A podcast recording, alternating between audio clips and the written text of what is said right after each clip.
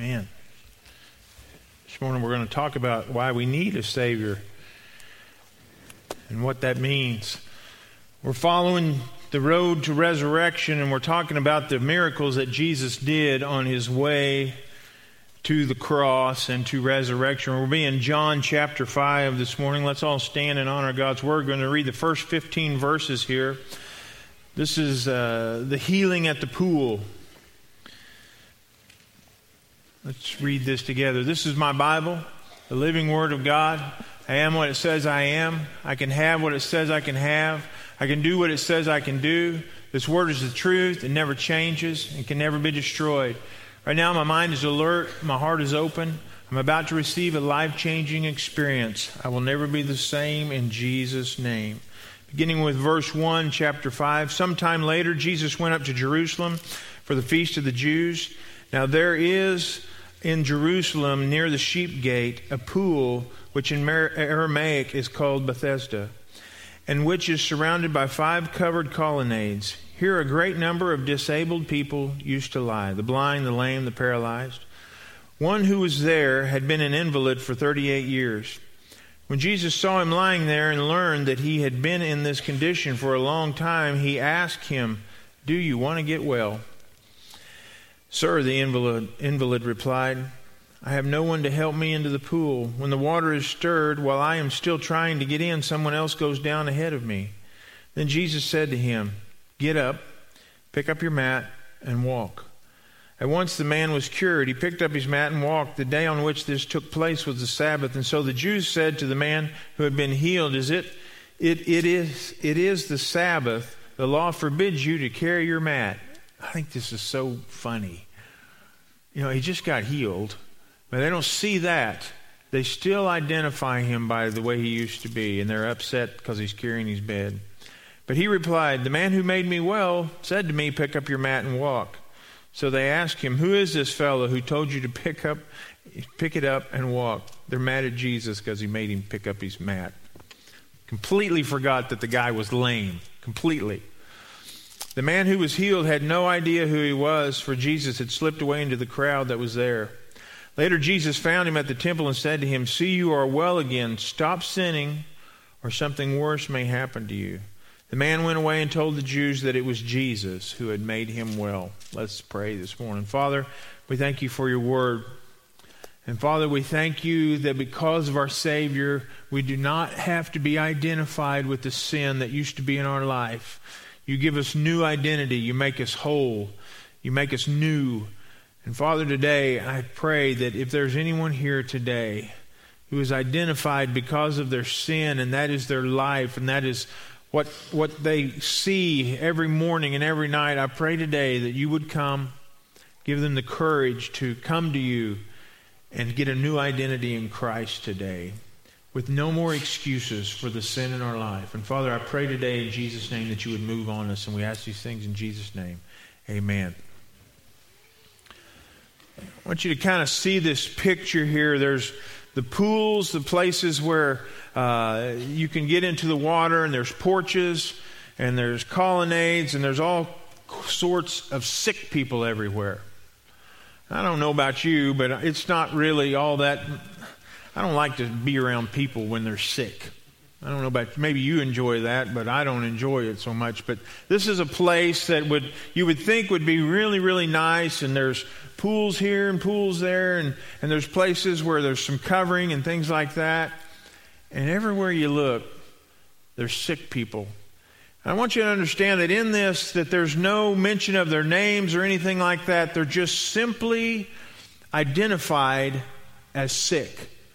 That's how the world sees him. The world looks at them and says, lame, blind, paralyzed, crippled. And that's how they're identified. That is their identity. Now, some of you may have a Bible where in, in the first few verses there it talks about that the, that the pool would be stirred and that the angels would come and stir the pool. And, and there was a belief that if you were the first one into the pool that you would be healed.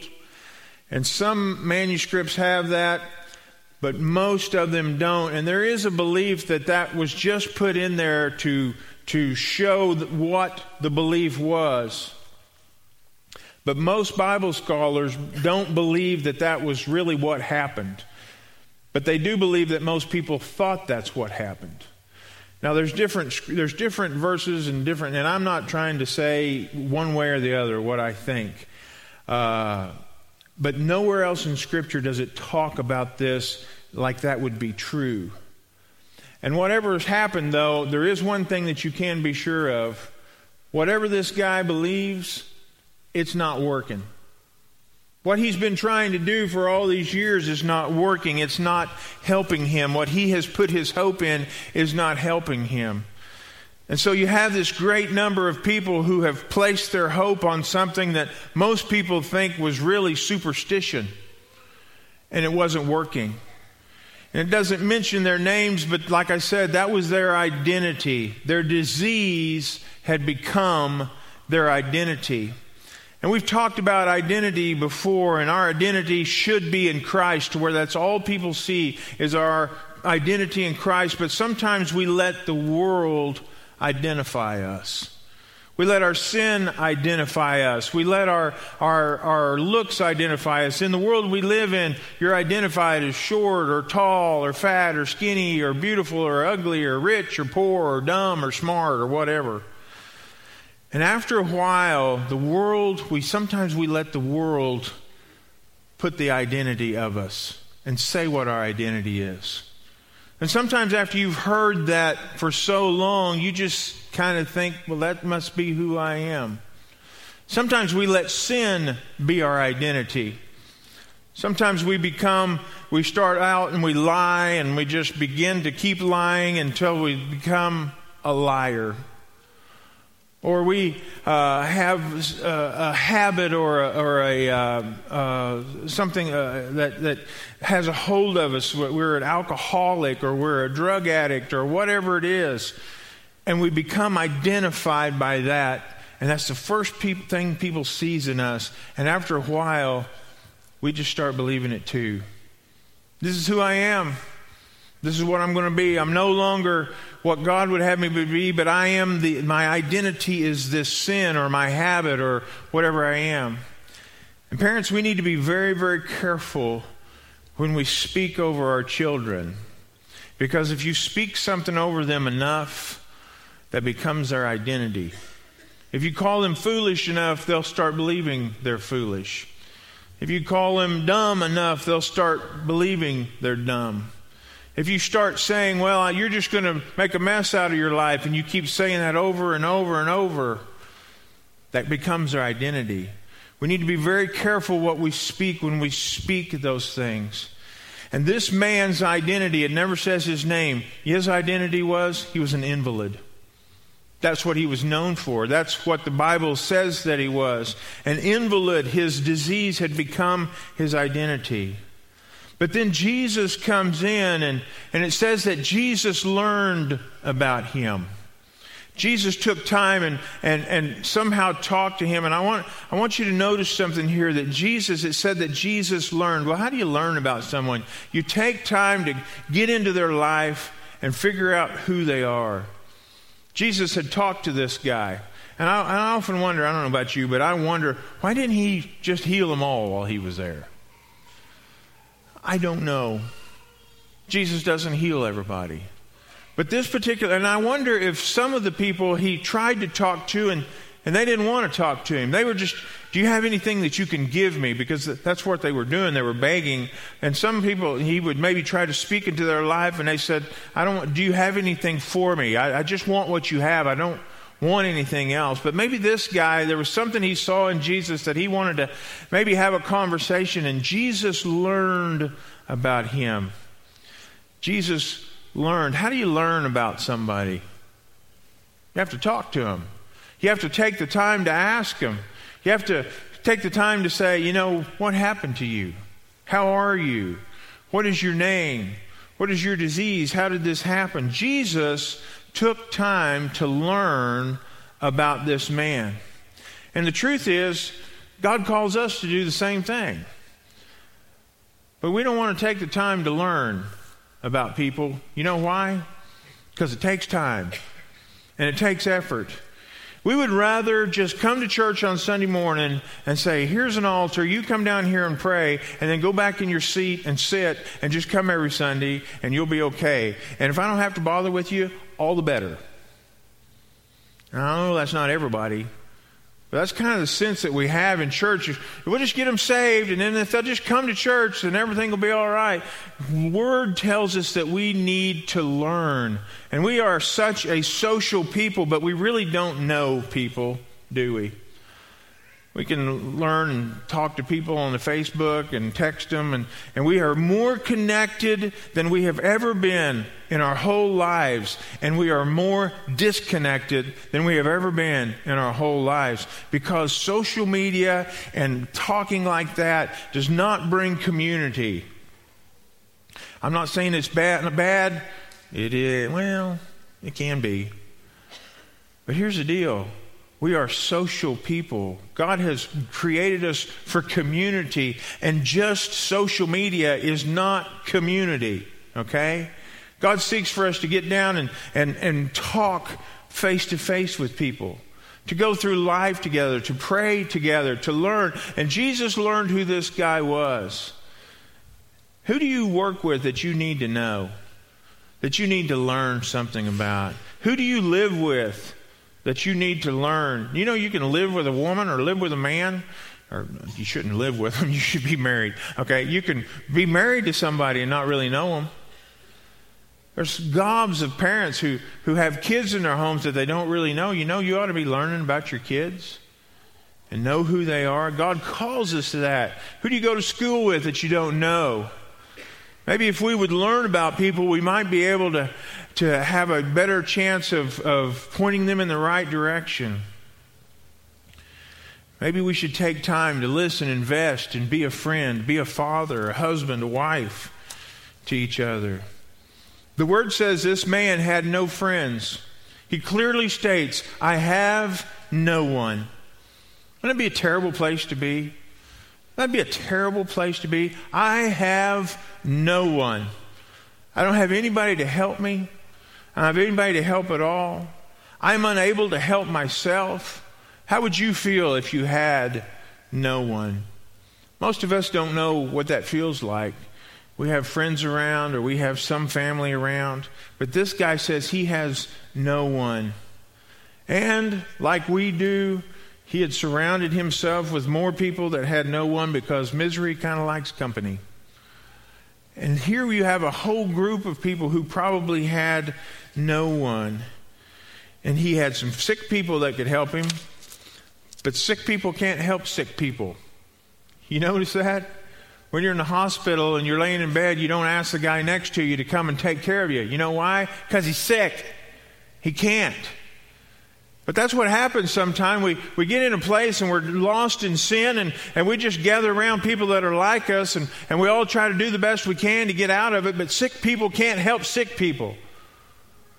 We are called, if God has come and changed our life, we are called to go out and to reach out and to try to help people out of sin. You can't be in sin and get out of sin by yourself.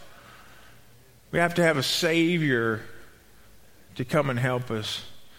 And he tells Jesus, I can't get any help. I can't do it. And what he's saying is, I can't save myself. Sin does that to all of us. It gets us in a place where we can't save ourselves. And we do the same thing this guy did. We go along looking for answers here and there, and we think that maybe if I would just, if I could just make it in the pool, then everything would be all right. That's what his thought was. If I could just make it in the pool, then everything would be all right.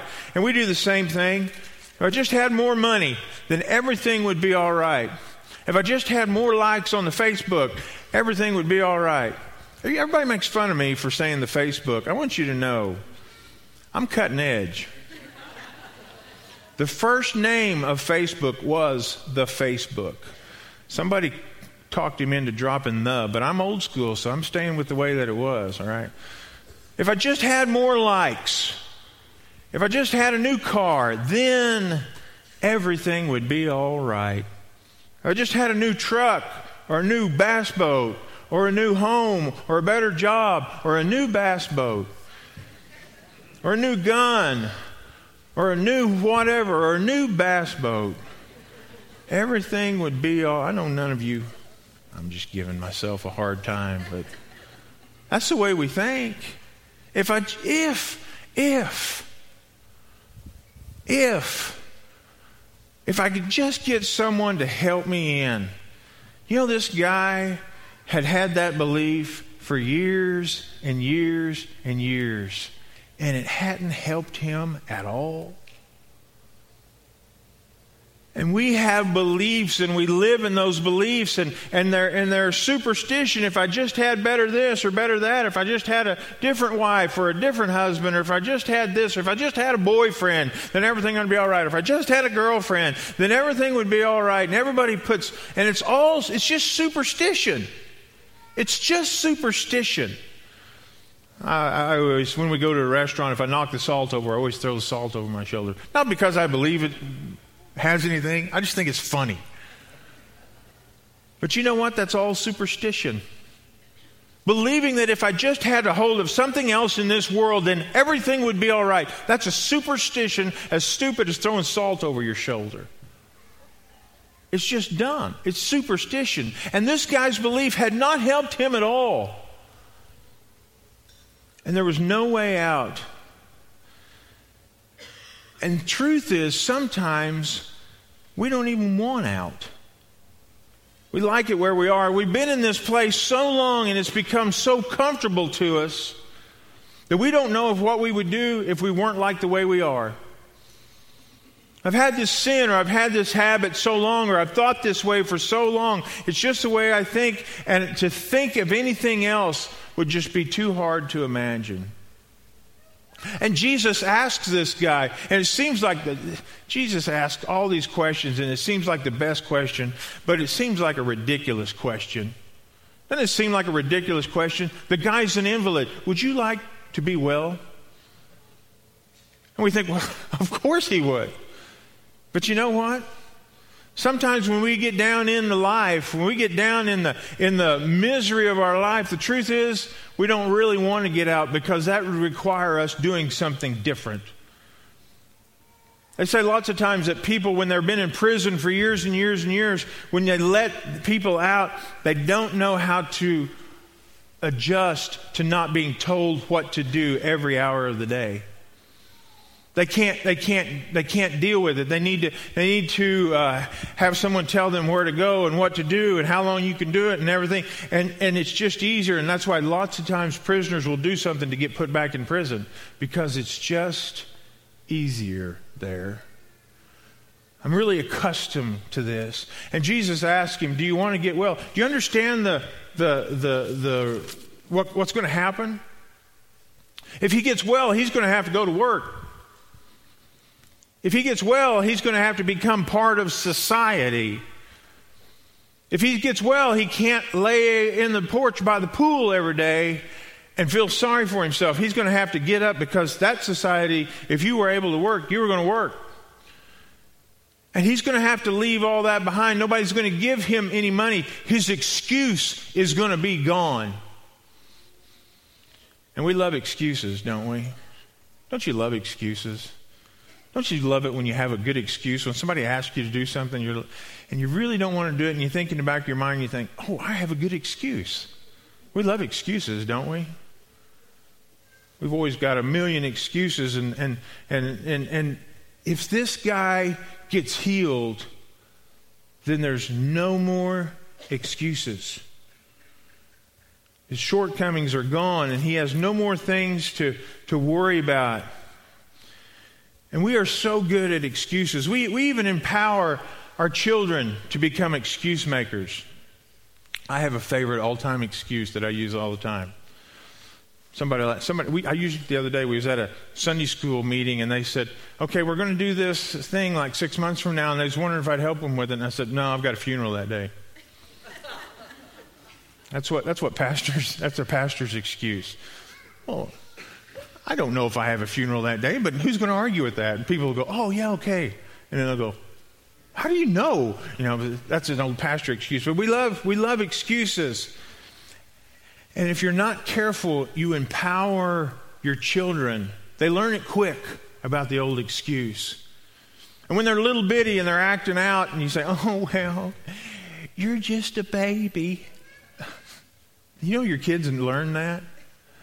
Oh, well, boys will be boys.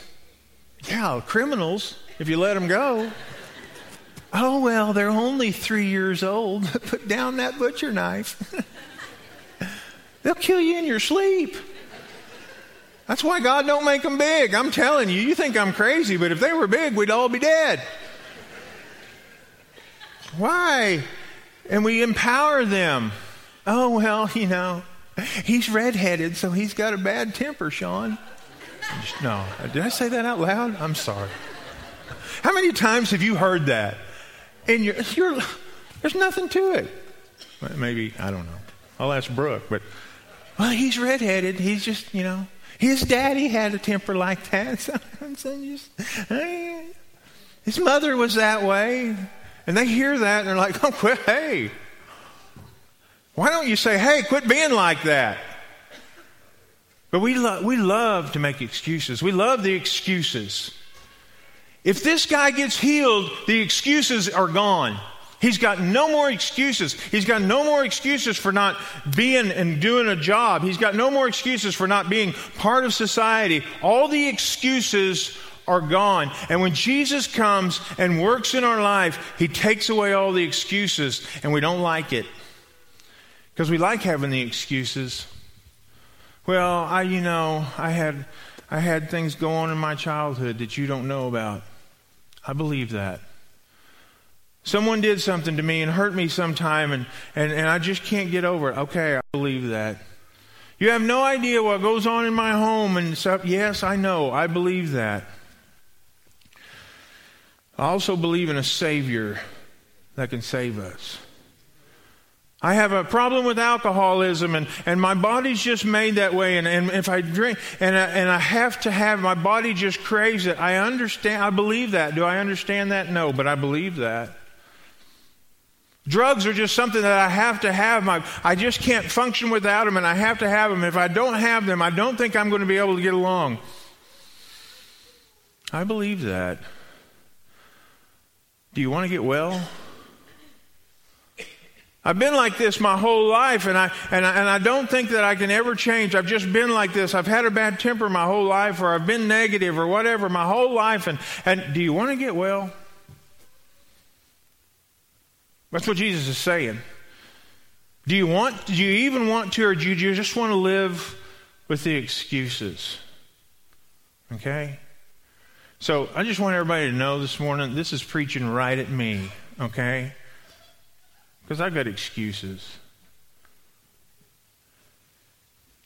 And if something happens here, then the excuses are, are gone.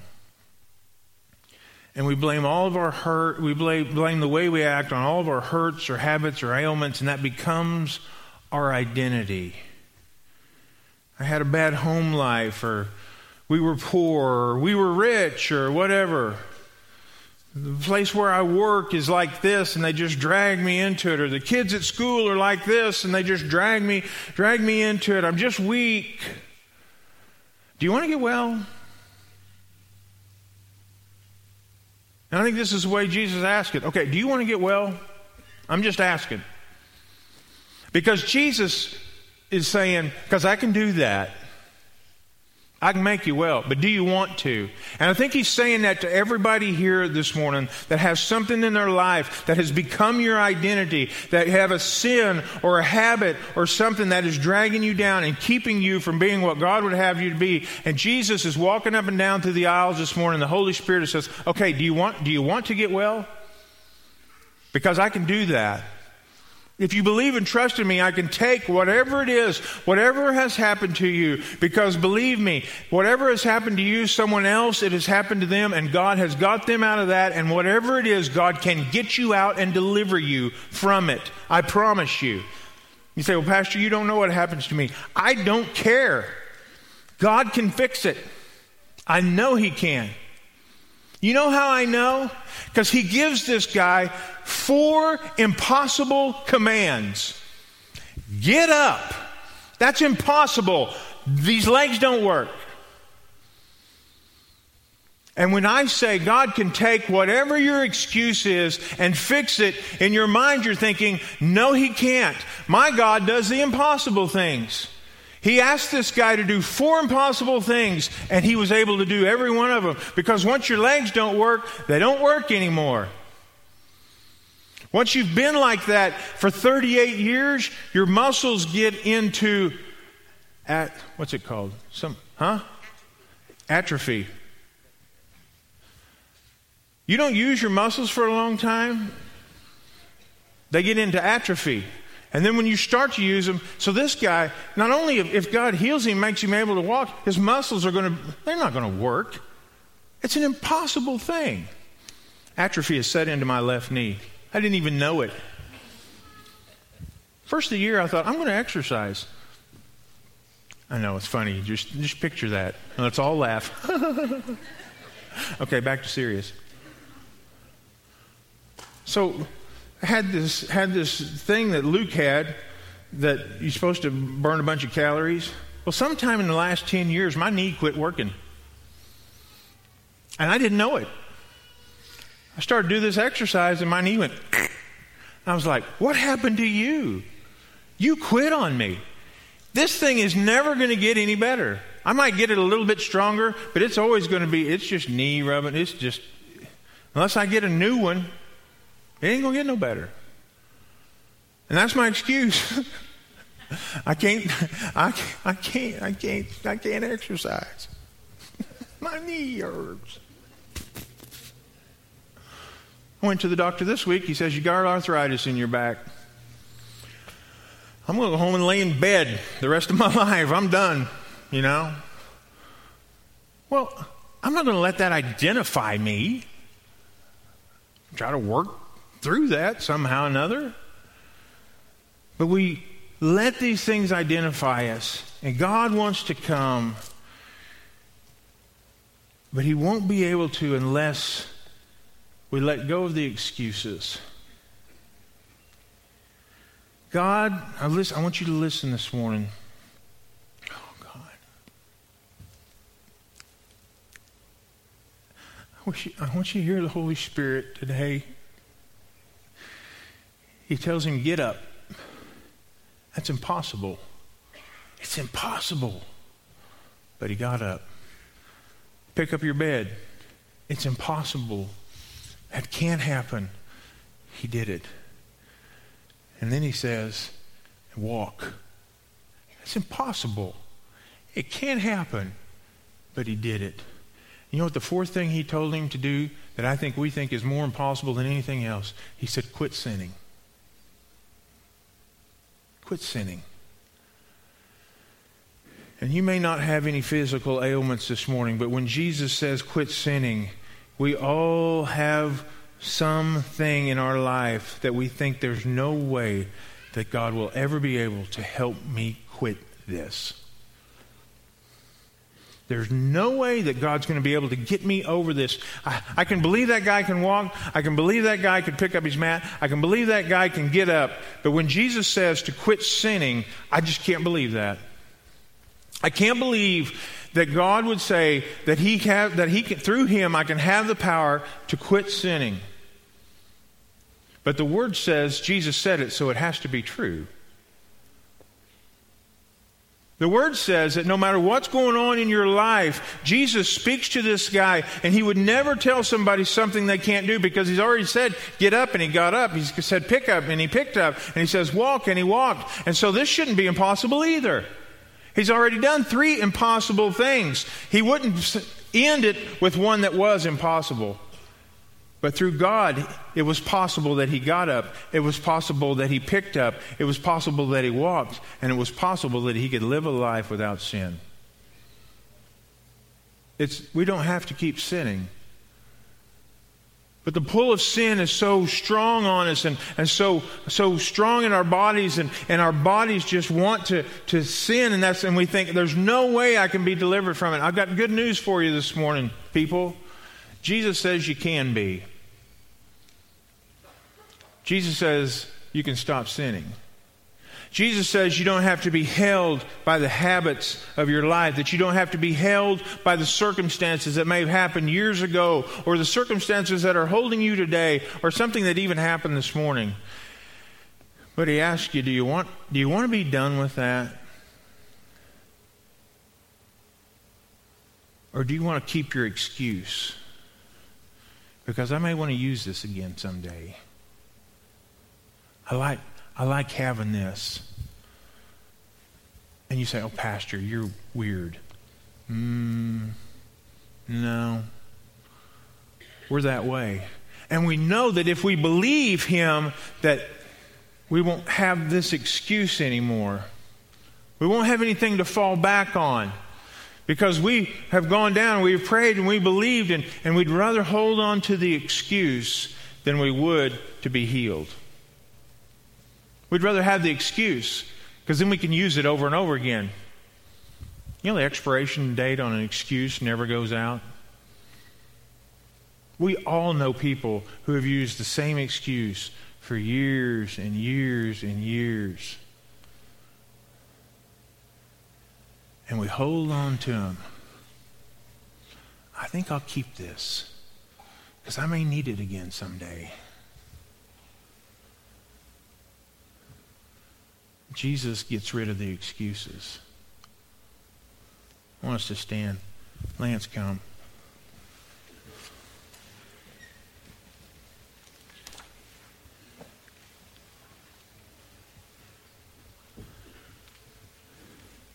We have all at some time or are right now imprisoned by sin. We're controlled by sin. Our identity is sin. And Jesus is asking you this morning Will you just give that to me? And he's saying to you very clearly this morning Do you want to get well? Because if you do, you're going to have to give that up.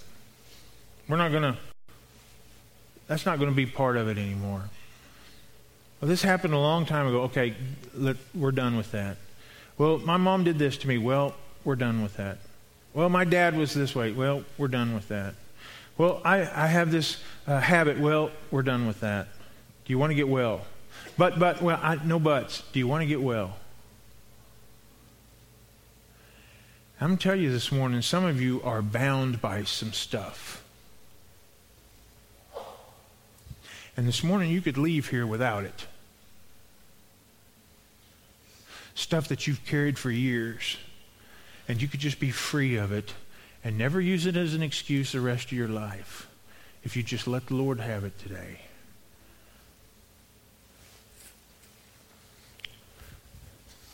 The Lord's asked, He told the guy, get up, pick up, walk, sin no more. He's asking you four questions this morning. Do you want to get well? Step out, come to the altar, and quit sinning. Is he speaking that to anybody this morning? If he is, come as we sing. Lance, lead us this morning.